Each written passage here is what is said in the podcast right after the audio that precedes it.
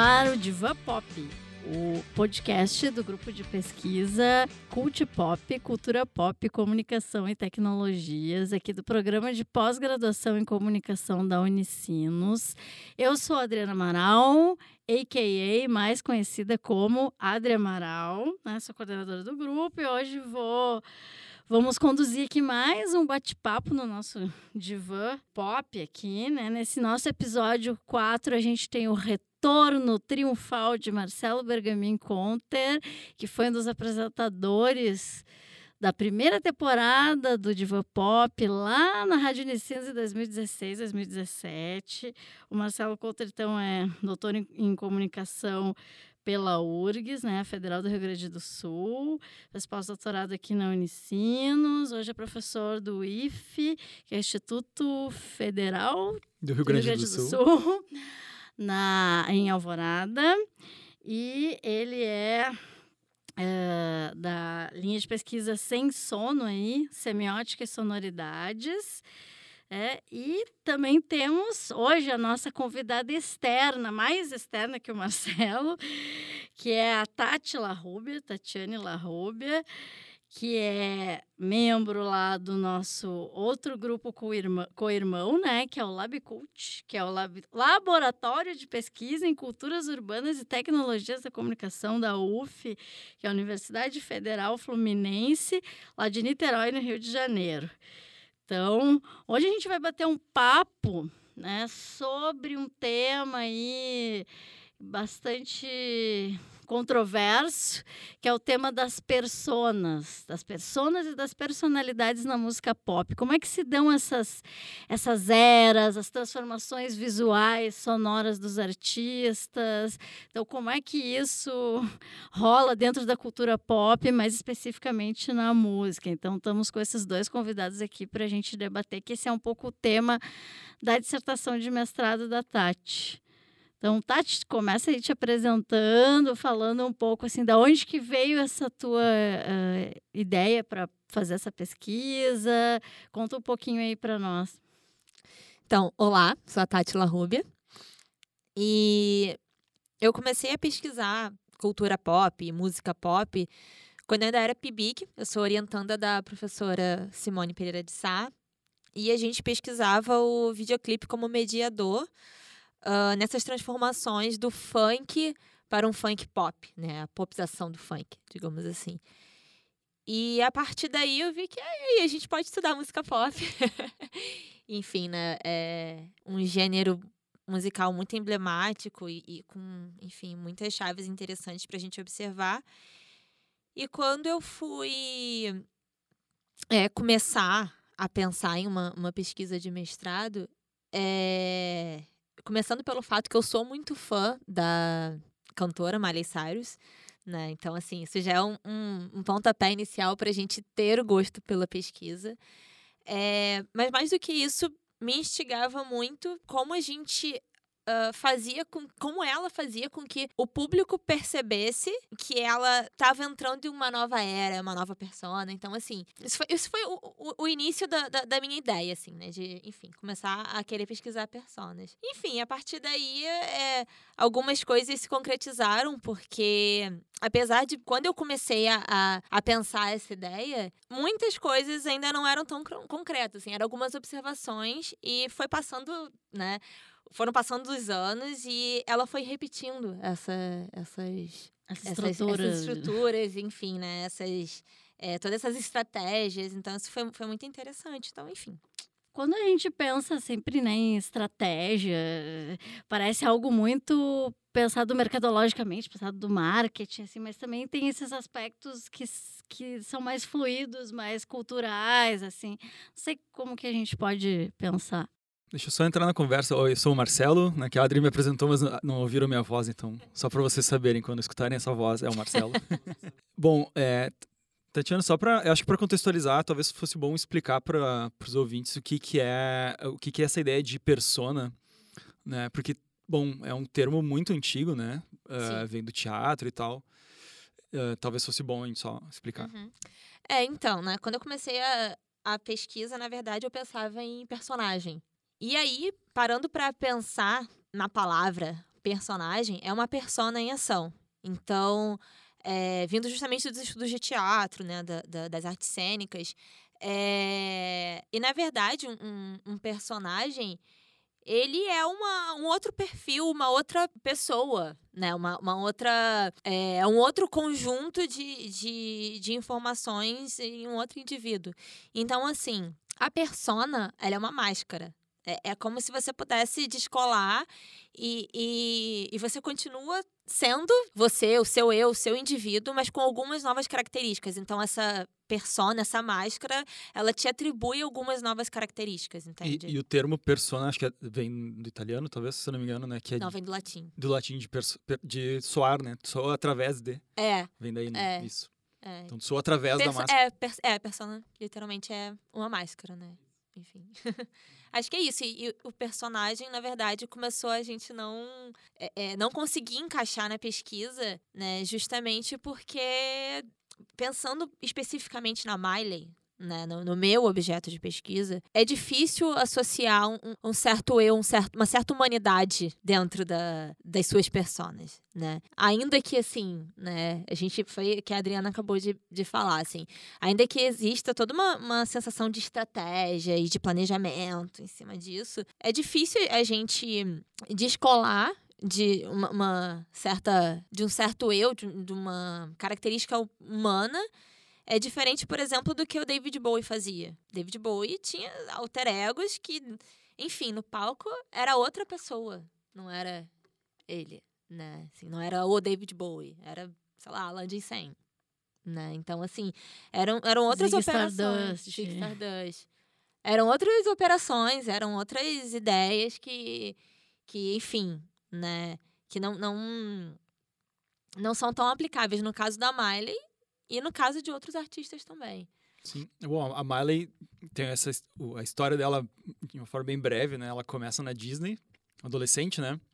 Ou criança. Ela entra adolescente. 12 anos é o quê? Bom, quase adolescente. Pré-adolescente. E já no Hannah Montana, né? Uhum. É. Daí, e daí é curioso, dentro do seriado tem já tem dois personagens, né? Porque a, a, a personagem que ela faz é a, não é a Hannah Montana, é a é a Miley Stewart. Miley Stewart também é Miley. Isso mano. que é muito confuso. Miley Stewart. Daí a Miley Stewart é uma pessoa famosa dentro do seriado, quer dizer, uma cantora, né? Não, a Miley Stewart é uma pessoa anônima. Ah. E a Hannah Montana ela é famosa. Mas as pessoas não sabem que a Hannah Montana é a Miley Stewart. Não sabe. Esse é o grande segredo da série. Ah, tá, entendi agora. Eu não é sabia, isso que no final é desvendado. spoiler, ah, spoiler aqui. spoiler é isso que no final é desvendado. Spoiler de Hannah Montana é meio forçado. Não, e aí, e daí ela. Bom, eu tava lendo a tua dissertação, né? E tem um dado momento que ela. Na quarta temporada, ela começa a romper com a Disney, né? Sim. Uh... A atriz Miley Cyrus, ela. Acho que assim, algo que aconteceu até com outros artistas que vieram da Disney. A Britney, né? Justin Timberlake. Justin Timberlake. Mas assim, que deu uma certa. Precisava fazer uma ruptura, né? Assim, deu uma certa enfim, um eufemismo para dar uma piradinha, assim. eu acho que esse é um ponto interessante, gente, para a gente pensar assim. Embora eu sei que esse não é o ponto central uhum. da tua dissertação, mas esse papel da Disney como um agente mediador, até pensando Sim. em termos de teoria torrede, assim, acho que a Disney ela é central hoje em vários, várias questões Uh, ela extrapola né, a questão do nas indústrias criativas barra midiáticas, enfim, né, como fala lá o Resmondar, eu acho que o papel da Disney assim é central para a gente pensar a música, seriado, os desenhos, né, quando começa. A Disney ela gera modelos, né? Tem modelos de seriado e modelos de artistas que você sabe que é Disney. Gera e absorve, né? Então, assim, é... isso é muito, muito interessante. É, é, justamente é muito difícil descolar, fazer uma, um estudo sobre a Miley e não fazer um. levantar algumas questões sobre a Disney, porque, enfim, né, ela começou ali. E, e aí, quando foi no final da última temporada, mais ou menos, ela tentou se desligar de todas as formas. Inclusive, uma coisa que é muito interessante é na, dentro da Disney Channel, que é o, casal, o, o, canal que exibe os programas da Disney, é, sempre tem algumas vinhetas, algumas chamadas com os próprios atores. todas as chamadas da quarta temporada são montagem, assim. As fotos de encarte de CD não é a Miley fotografando. É assim, eles recortam a cabeça dela e colocam uma outra pessoa, assim. Então, até tipo os videoclipes. Mas assim, isso teve a ver com rompimento de contrato? tem porque ela já não queria mais fazer. Ah, Então, assim, eles pagaram uma boa grana pra ela fazer a última temporada, porque ela já nem queria fazer a última temporada. E, enfim, é, todas essas essas chamadas extras, não é ela. Isso é, enfim, né? Mas o que a gente estava falando antes sobre. A Adri estava comentando sobre co- como essas estratégias, assim, se a gente- for pensar esse rompimento do contrato, né, como uma estratégia mercadológica, a gente tem que pensar na figura do mecenas, né? Se a gente volta lá para a arte pré-revolução industrial, que tinha lá os, os, os estanceiros e os, os duques e sei lá quem mais que tivesse muita a grana. burguesia, enfim. É, esses, eram esses caras que faziam com que os artistas sobrevivessem, né? Porque os artistas, vários artistas, inclusive célebres, famosos, por terem desenvolvido a estética e, e a arte, eles faziam vários quadros que eram só retratos das pessoas, né? E, e tiravam grana assim. Ah, eu acho que depois da Revolução Industrial isso não muda, a gente vai ter outro tipo de, de gente com poder, que são esses conglomerados, né? E aí os artistas começam tendo que ah, operar dentro dessas lógicas, né? E acho que a- a- a- o que acontece com a Hannah Montana e com todos esses artistas é isso. Chega um momento da vida lá que eles estão entrando na adolescência, eles começam a ir para as festas, provavelmente eles descobrem que o mundo é muito mais complexo do que do que a vida no colégio, que é o que passa na Miley Cyrus ali, no seriado da Hannah, Hannah Montana. Montana. É, tô confundindo os nomes, né? E então eu acho que a, a ideia assim dessas, estra- dessas estratégias elas elas estão dentro da arte, né? Pega lá, sei lá, Picasso com a fase rosa e a fase azul, ou Van Gogh antes e depois de cortar a orelha, ou as fases, né? Porque esses artistas todos passam por várias fases até chegar num, num estágio que no estágio clássico deles, né? No período clássico. E acho que a Miley ainda não está no período clássico dela. Os próprios Beatles Mas- também, né? Sim. Passaram por isso, pensando mais no, no pop, enfim.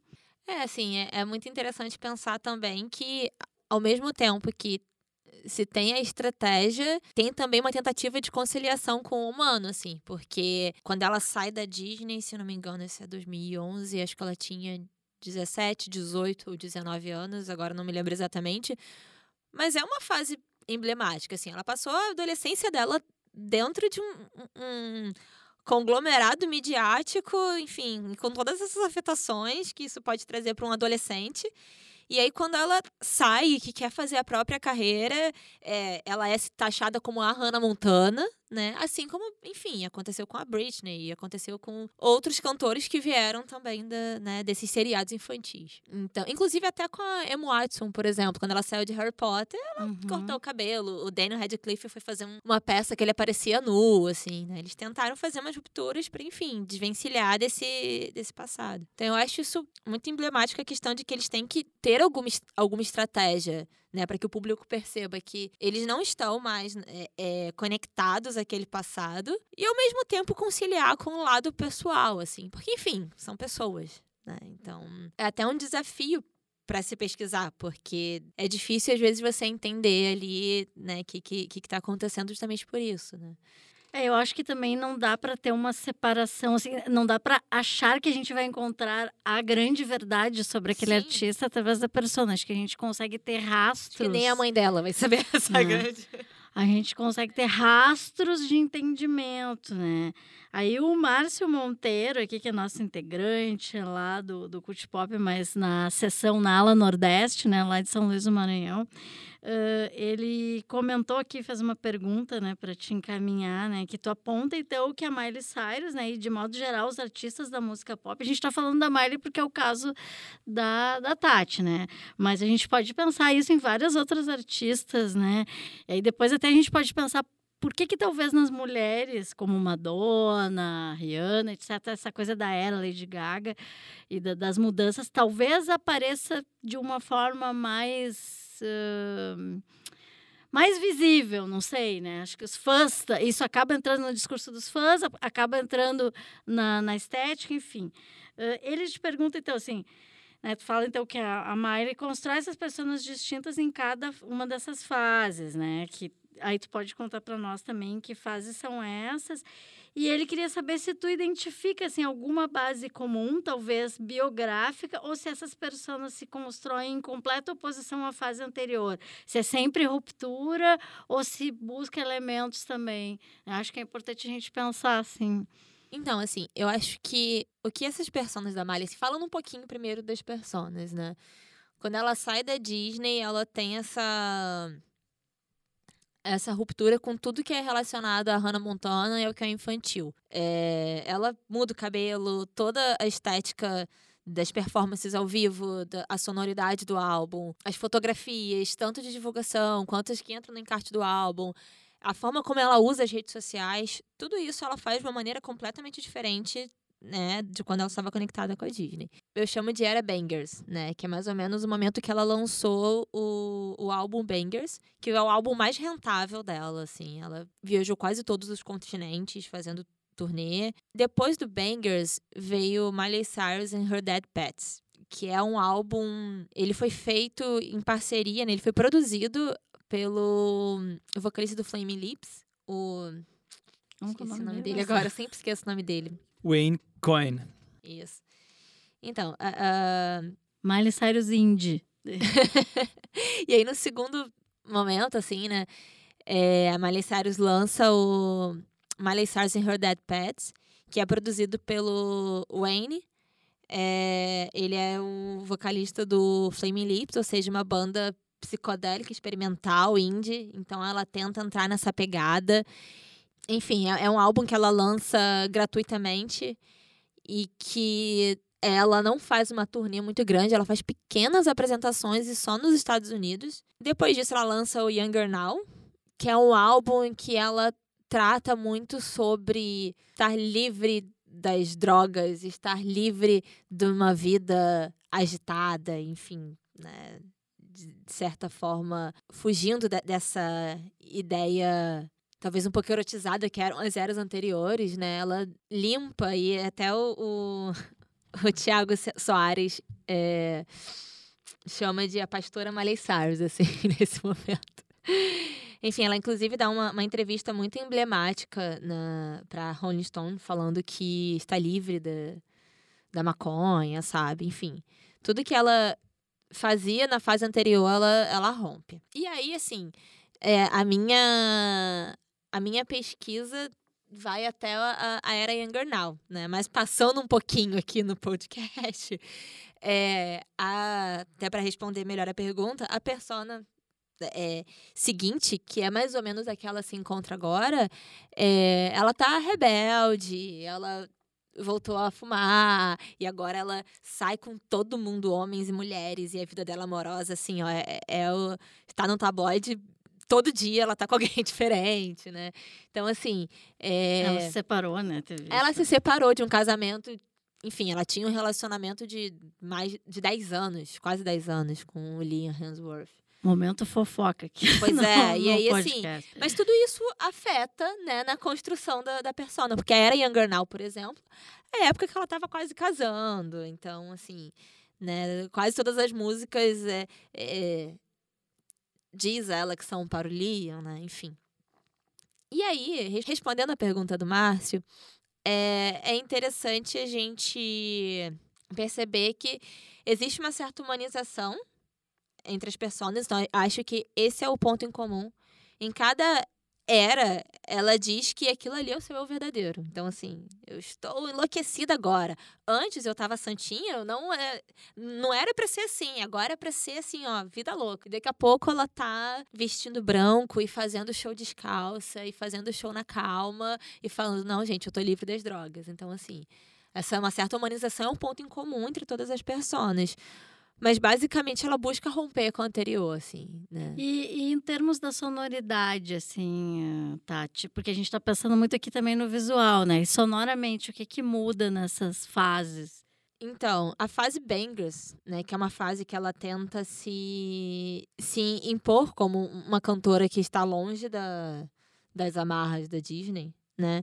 É uma fase muito comercial, então ela busca muitas parcerias que estão produzindo é, músicas que têm possibilidade de entrar no chart, né? Como o Michael Made It.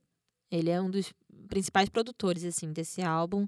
A fase seguinte, né, que é a, a, a Dead Pets, são, é uma sonoridade completamente diferente. Porque é um indie experimental, assim, que é, eu não conheço um fã da Miley que, enfim, tem esse repertório de gostar de música pop, goste desse álbum, assim. É um álbum muito diferente, né? Eu gosto, mas assim, é, ele tem uma, uma sonoridade muito voltada para o indie, para o experimental, para o psicodélico. Já o Younger Now, que é essa fase que ela quer passar, que tá tudo bem, tá tudo ótimo, tá tudo calmo, as músicas são mais calmas, as letras são mais calmas e mais pacíficas, então assim, mas algumas são mais românticas também. A sonoridade muda muito assim. Eu acredito que existem alguns pilares para se entender essas personas, né, que são essenciais, é a sonoridade, né, e, e a estética que é, enfim, né, toda essa parte muito visual.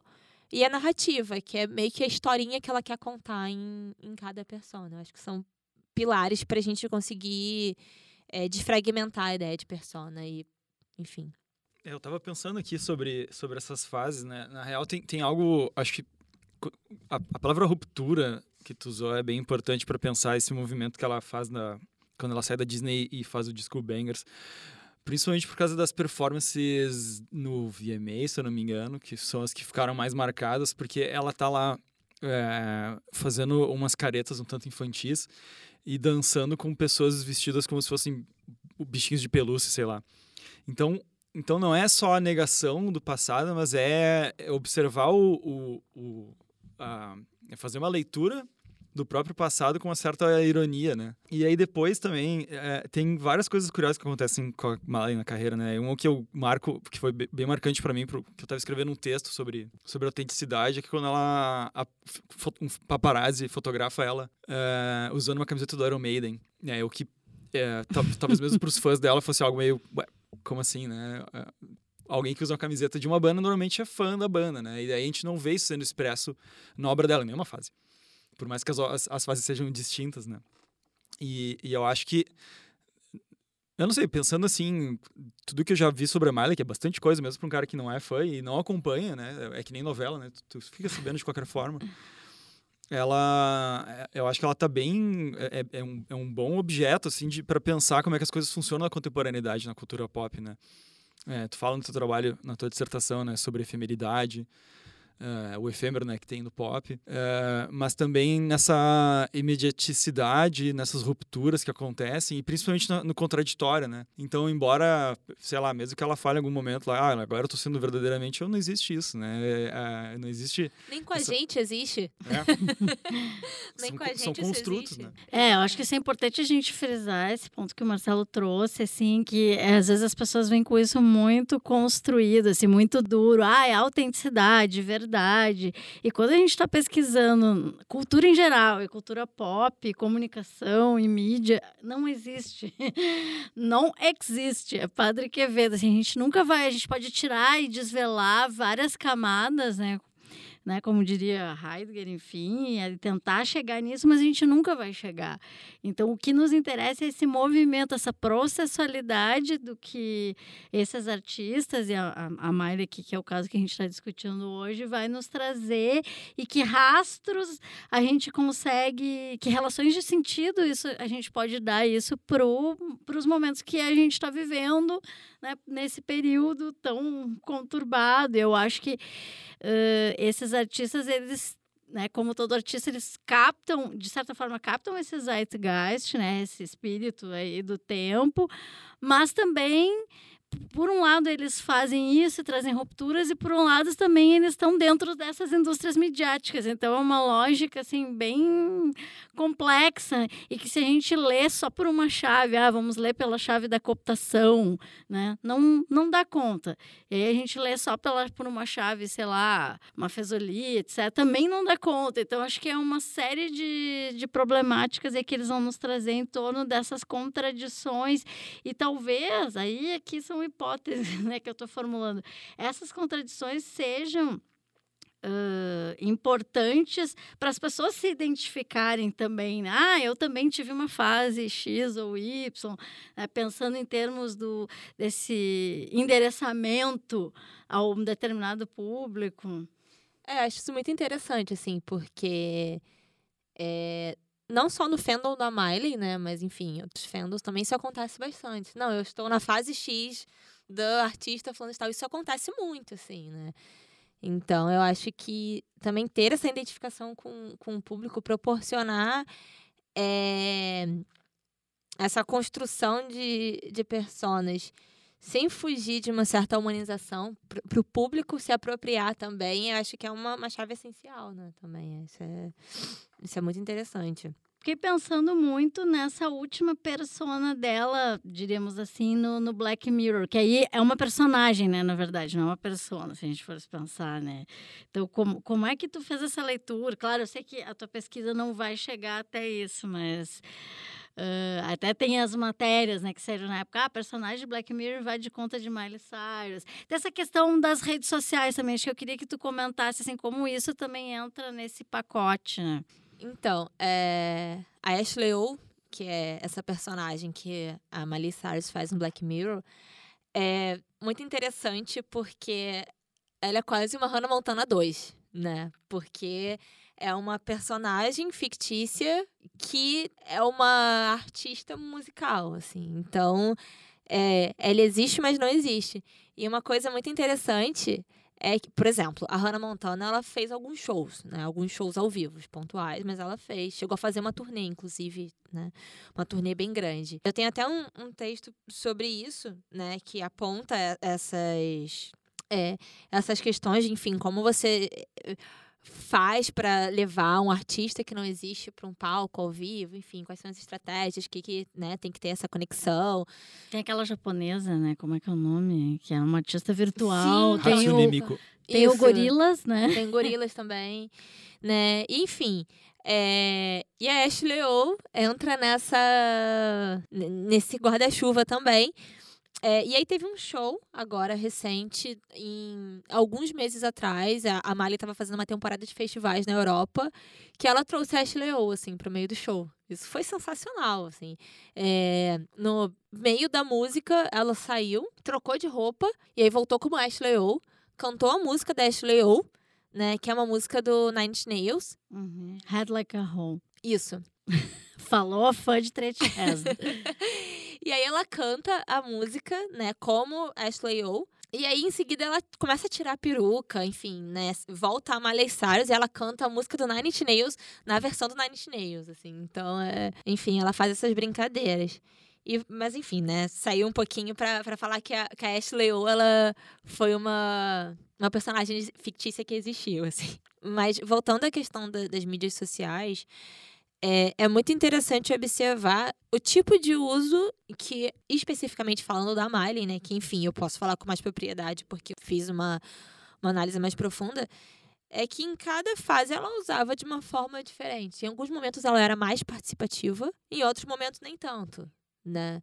Então, assim, eu acredito que as mídias sociais, elas ajudam a moldar um pouco também como é que vai ser essa percepção do público, né? Como é que ela tá muito apaixonada pelo noivo, ou como ela tá muito rebelde, ou como ela tá muito calma. Então, assim, é, é a presença dela nas mídias sociais é, é, é, é, essencial e a forma como ela lida com as mídias sociais também interfere né, nessa construção dessas pessoas.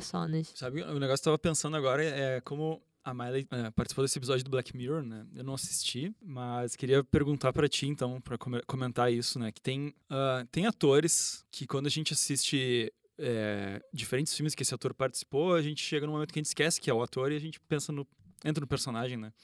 Já outros já são tão famosos que isso se torna um tanto impossível, assim, tipo o Nicolas Cage, por exemplo que a última notícia agora é que estão tentando fazer com que o Nicolas Cage atue num filme sobre o Nicolas Cage, atuando como Nicolas Cage. O papel, quer dizer, não é tipo, ah não, vai lá e seja você mesmo. Não, eles vão é dar um roteiro em que tem um personagem chamado Nicolas Cage que ele tem que atuar como. É, é e, e, e, é curioso porque o Nicolas Cage participou do filme chamado Adaptação, né, do Charlie Kaufman, uhum. em que ele faz o papel do Charlie Kaufman tendo um irmão gêmeo que não existe na vida real. né? Então ele tem que, tem que fazer dois personagens que são antagônicos ainda, né? Mas aí, assim, é, só para aumentar aqui, a gente tem mais exemplos desses casos, eu vou citar dois atores depois dois músicos, musicistas, aliás. Né, o Anthony, Hop Anthony Hopkins, acho que tem um pouco disso também. E o Jim Carrey, com certeza. Né? Quando uhum. a gente vê um uhum. filme do Jim Carrey, a gente fica pensando, ah, olha o Jim Carrey fazendo isso, olha o Jim Carrey fazendo aquilo. Nunca é o personagem que ele tá fazendo. Uh, e daí, agora pensando em musicistas, né? A Bjork, que tem uma carreira bem diferente da Miley Cyrus, né? A, a, a, Bjork, ela surge já dentro, dentro de um espaço que se vou colocar bem entre aspas experimental de pop, né? Uh, na Islândia com uma banda chamada Sugar Cubes e depois vai para os Estados Unidos e começa a ter uma carreira solo. E no ápice da carreira, ela atua como Selma no filme Dançando no Escuro. Uhum. Mas o tempo todo, eu, eu tive isso, eu acho que vocês também ficam, ah, a Bjork tá fazendo esse é. aquilo no filme. Né? A gente não consegue pensar ela como Selma. E a Courtney Love, né, no Mundo de Andy e no O Povo contra Larry Flint também, né? É uma pessoa que tá Sim. lá e tu, tipo, a Courtney Love, sabe? E, inclusive, os personagens são adaptados, assim, pro tipo de vida que, essas, que elas têm fora do filme, né? No, a, a, vida como musicistas. No, na diegese, né, do é, filme. É, na diegese, né? né? Eu fico perguntando para ti, queria perguntar para ti como é que é isso no, no episódio do Black Mirror, né? E, e, como é que tu vê isso sendo atravessado na obra da Miley Cyrus, né? Porque a gente tem várias Mileys, isso é óbvio já, né? É, então, assim, acho que se a sua pergunta for um pouco, não sei, pessoal, como é que eu vejo, né, se eu enxergo a Miley ou não, eu não sei te responder, honestamente é um pouco difícil, porque assim, eu assisti o episódio porque era Miley, né? Óbvio. Mas eu, eu não ficava pensando o tempo todo, nossa, é a Miley fazendo isso, assim. Não, mas eu não sei se é porque eu estou acostumada, porque assim, ela é atriz também, então ela tem, enfim, outros trabalhos eu tô acostumada a ver ela na TV, né? Eu não paro pra olhar, nossa, é a cantora. Talvez algum filme da Beyoncé eu olho já pensando a Beyoncé, porque a Beyoncé é muito mais cantora do que atriz. A Madonna também. A Madonna né? também, a Jennifer Lopes. faz sentido. Né? Por exemplo, a Lindsay Lohan. Lindsay Lohan é uhum. é bastante atriz, mas ela também é cantora. Tem um CD aí, outro, enfim. Né? A Hilary Duff. Mas. A Hilary também é da Disney. A Hilary também é da Já Disney. Já orientei um trabalho sobre fãs de Hilary Duff, um TCC. É ótimo esse TCC. E aí, assim. É... Então, talvez seja difícil, né, eu, eu, eu responder, porque eu tô acostumada a vê-la em, né, em outros episódios. Mas.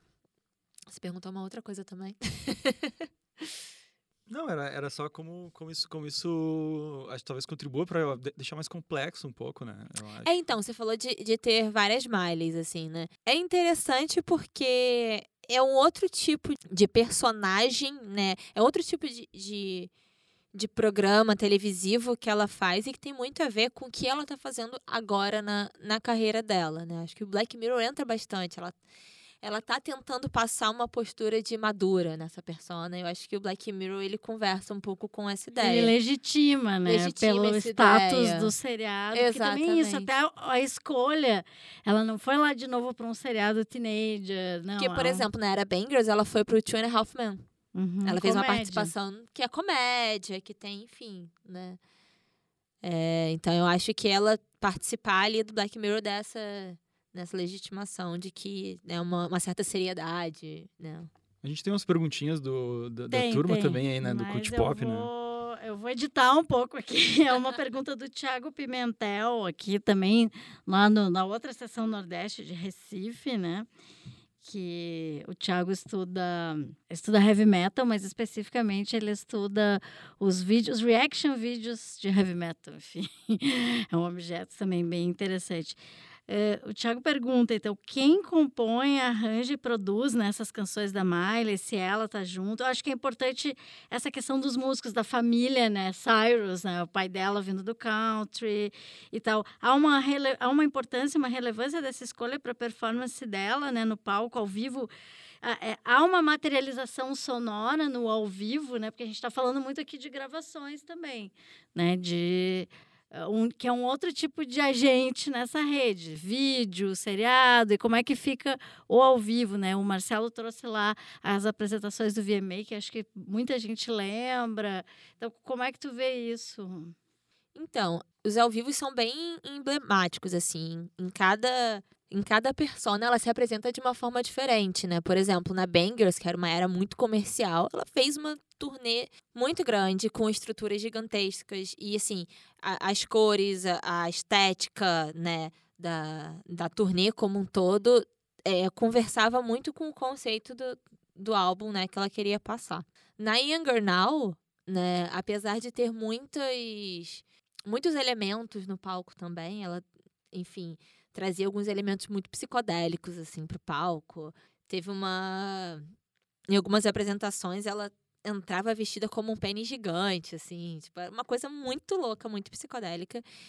E, e que, enfim, ela traz isso pro ao vivo, assim, ela não, não separa, não é um, apenas um show e que, enfim, o álbum e a gravação tá diferente. Não, a persona, ela é construída como um todo, né? A performance ao vivo diz muito sobre isso também. Não só na performance ao vivo é, do show, mas a forma como ela dá a entrevista, a forma como ela se porta no vídeo. Tudo isso é, é, é, é mediado por essa persona, né? E a questão da, da banda, de produtores, assim, a banda dela é a mesma desde que ela era de Hannah Montana. Isso eu não sabia. Estou chocado. Sim, quase toda. Eu acho que um integrante ou outro mudou, mas assim, o, o, principal, né? Tem um guitarrista dela que é desde assim, ele, ele, chegou a fazer algumas aparições em Hannah Montana. É, né, a, a banda dela é muito antiga, mas, por exemplo, as parcerias que ela faz vai de acordo com a persona, com o que é interessante para a persona, né? Então, isso varia, né? Por exemplo, com o, cantor do Flame Lips, né? Wayne Coyne, agora Wayne finalmente Coyne. decorando. Esse, Sempre esqueço o nome dele, gente. Este nome. Uh, eu acho que tem uma pergunta que as pessoas, nossos ouvintes, o pessoal que está estudando, que está pesquisando, deve estar tá se perguntando. Que é uma questão metodológica, né? Para gente que estuda essas questões da cultura pop, porque assim, ó, tem muitos objetos, né? O recorte que a gente pode fazer para estudar mais, lá, videoclipe, seriado, música, álbum, turnê, ao vivo. Como que faz, Tati, para recortar? Acho que falar um pouco dessas escolhas, assim, porque às vezes as pessoas acham assim, ah, não, é só analisar, vou analisar tudo, vou analisar uma parte, enfim, acho que tu pode comentar um pouco sobre isso. Primeiro a gente senta e chora um pouquinho, assim. Mas, mas aí tem uma questão para te fazer, que tem, uh, tem uma coisa assim, acho que o que acontece com, com os artistas, que a gente está pensando aqui, a Miley, a Adri falou dos Beatles também, é que tem, tem esses estágios, né, onde, onde uh, sei lá, depois do lançamento de um disco, se estabelece uma nova fase, vamos colocar assim. É, daí tem um período de estabilidade dentro dessa fase. Mas tem, tem o, o, o, o período de migração de, uma, de um estágio para outro. E daí, o que eu estava pensando aqui é, é que, assim, a, a, princípio, se a gente pega né, a, pesquisas que trabalham uma leitura pós-estruturalista, por exemplo, vão pensar mais nessas, nesses fluxos do que nos períodos estáveis. Só que daí tem essa dificuldade, né? Uh, a gente tem essa dificuldade porque essa parte da transição, ela normalmente não está uh, registrada mediaticamente, né? Então a gente não tem registros fonográficos. Daqui a pouco, se o cara tem um catálogo, né? Os Beatles, por exemplo, tem várias gravações que a gente consegue pegar ali as demos, né? Tem os Fly on the Wall, que chama, que é quando tu tem um microfone que fica no topo do estúdio, gravando tudo o tempo todo, né? E, e quando saiu o Anthology dos Beatles, parece que eu tô divergindo, mas eu quero chegar no lugar, tá? mas quando saiu o Anthology dos Beatles em 2005, por aí, 2008, não lembro agora quando é que sai, que é, é um, uma coletânea com todos os discos e vários lados B, não sei o quê. Tem um disco inteiro que é um Fly on the Wall, que é tipo mais de 20 minutos de uma gravação deles no Abbey Road, testando músicas do disco, né? Uh, não lembro de qual deles. Então, voltando, né? A questão é, dentro da carreira da Miley, a gente encontra com facilidade a, o, as eras já em seu período clássico, vamos chamar assim, que é quando, quando depois que o disco sai. Tô imaginando a galera da história lá, Rockesbaum, meio... eras da Miley. Então a Miley tem três, três fases, é isso? Assim, Não, meu, no meu recorte, no meu recorte, sim né? Que é o, um período clássico, um barroco e um clássico, né?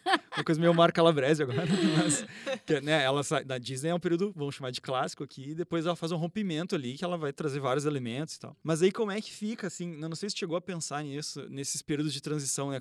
É, se tem como resgatar isso, chegar nesses momentos assim, tá? Quando é que ela falou com o cara do Flame Lips? É, quando é que ela começou a a circular e descobrir esses outros, essas outras possibilidades para a música dela. Então, exatamente, assim, isso entra um pouco no meu recorte, né? Do que eu ia conseguir fazer, né? É, eu acho que ela vai dando pistas é, antes de lançar um álbum vão sendo lançadas pistas assim não só nas mídias sociais mas da forma como ela sai para ir a um restaurante como ela sai vestida com quem ela tá saindo tudo isso são pistas assim isso é, é nessa última nesse momento que ela tá vivendo agora né que a gente chama que é era X uh, enfim é, ela tá por exemplo saindo com várias pessoas, né, assim, em, em é, com relacionamento, enfim, os relacionamentos dela tão, são né? Tem, está entrando em vários relacionamentos, né? Tá se abrindo muito e, enfim, expondo algumas coisas da Disney e tal. Isso tem muito a ver com o que ela tá para lançar agora.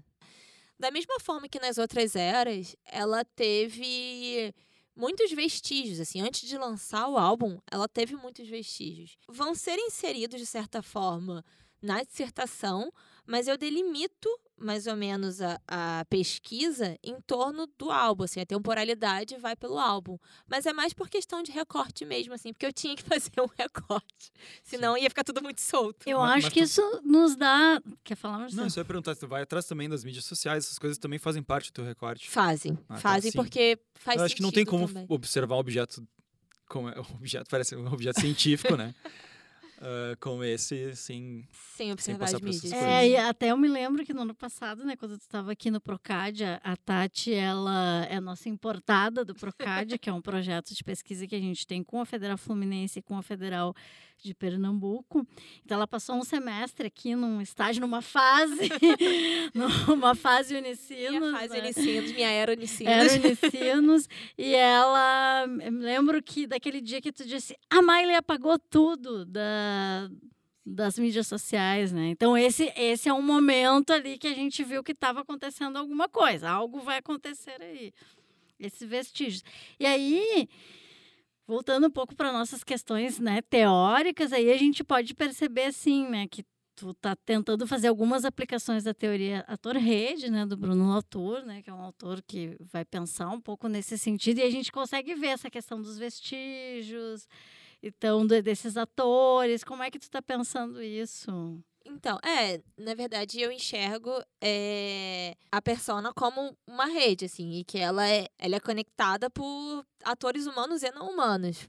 Por isso que, assim, é, não tem como falar que só a Miley é agente da própria persona, né?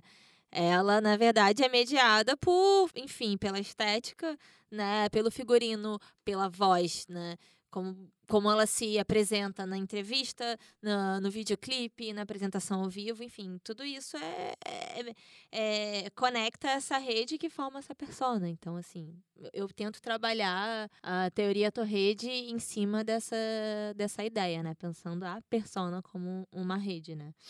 É, eu, só para fazer uma. Né, eu, eu estudei no, lá no meu mestrado, há muitos anos atrás, as questão mesmo das fases do YouTube, né, na época, e como é que elas refletiam a relação deles com, com a questão midiática. Então, eu vejo algumas similaridades, claro, embora objetos totalmente diferentes, mas é, e aí também respondendo um pouco a questão do Marcelo, eu acho que é interessante a gente pensar esse, esse entre lugar que dá ali entre uma era e outra.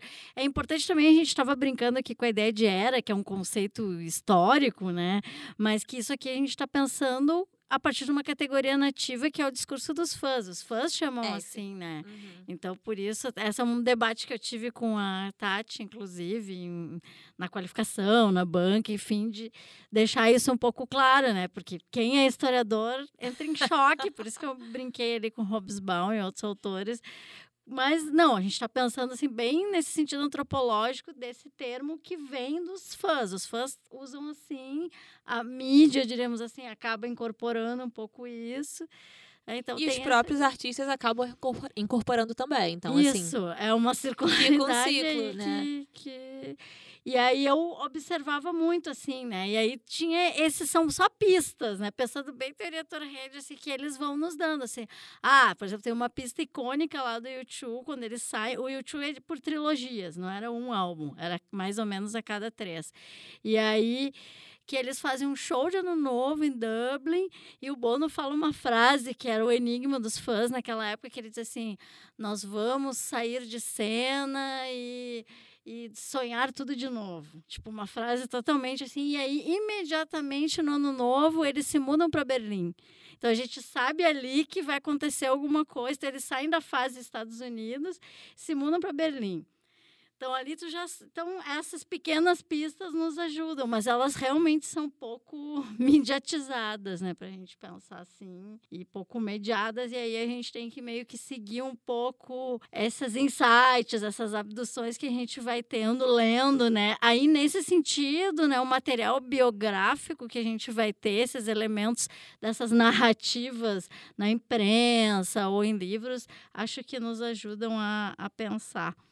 Aliás, pensando nisso, até tem um, um bom tema de, de pesquisa, assim, que é, é, tangencia o trabalho da Tati, estava pensando aqui, que uh, às vezes essas trocas de fase dos artistas, elas, elas são contadas, uh, contadas pela mídia e tal, às vezes através de uma, várias anedotas e várias coisas que não são verdade, né?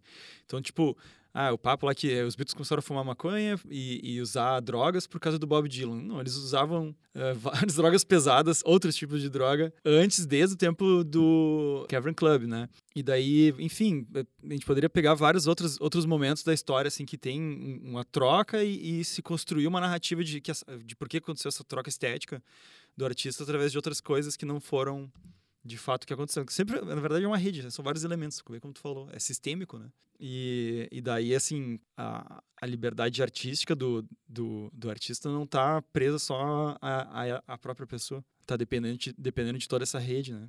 Bom, gente, vamos aqui nos encaminhando para o nosso final, né, do, do programa. Acho que a gente tem muita coisa ainda para pensar sobre essa questão das pessoas. Acho que é um tema bem bem contemporâneo, bem interessante. É, ele resgata questões né, que vêm lá do teatro, do drama, dos rituais. E aí a gente pensa isso na cultura pop, acho que é muito rico, né? E, e antes a gente encerrar, a gente tem um novo quadro aqui dentro do Divã, que é o momento mesmo Divã. É, eu vou perguntar aqui para Tati, né? É bem ping-pong. Tati, de quem que tu é fã? Eu sou fã da Miley. Mas não é só da. Não é só da Miley, peraí, a lista é bem grande. Tá, e de quem que tu é hater? De muita gente. Tá, eu vou colocar o Liam Hemsworth só pra atiçar, já que tá na temática. Melhor show que tu viu? Sandy Júnior, Torneio Nossa História. Não tem como ser outro. Um álbum. Posso escolher dois? Só pra, só pra ser bem controverso, assim, é, eu vou escolher o Younger Now e o Sandy Júnior Internacional, que são álbuns, assim, que ninguém gosta, mas para mim são hinos da, da música pop. Quem tu cancelaria na música pop? Eu vou responder quem eu não cancelaria. Eu não cancelaria a Anitta. Bom, então eu queria agradecer aqui o Marcelo Conter, a Tati Larrube, a gente teve esse bate-papo aqui, falamos né, sobre isso. Agradecer aí sempre a edição do Diego, produção de todo o Cult Pop, veio perguntas aqui do Márcio Monteiro, lá de do Maranhão, Thiago Pimentel de Recife. E acompanhem os nossos episódios. Eu vou botar o link dos textos da Tati também, né, lá no, na nossa descrição e fiquem ligados aí nos próximos programas, né? E a nossa trilha aí que é da banda Stale Bread, que nos foi gentilmente cedida com, com direitos autorais. Então, era isso, gente. Valeu. Até. Tchau, gente.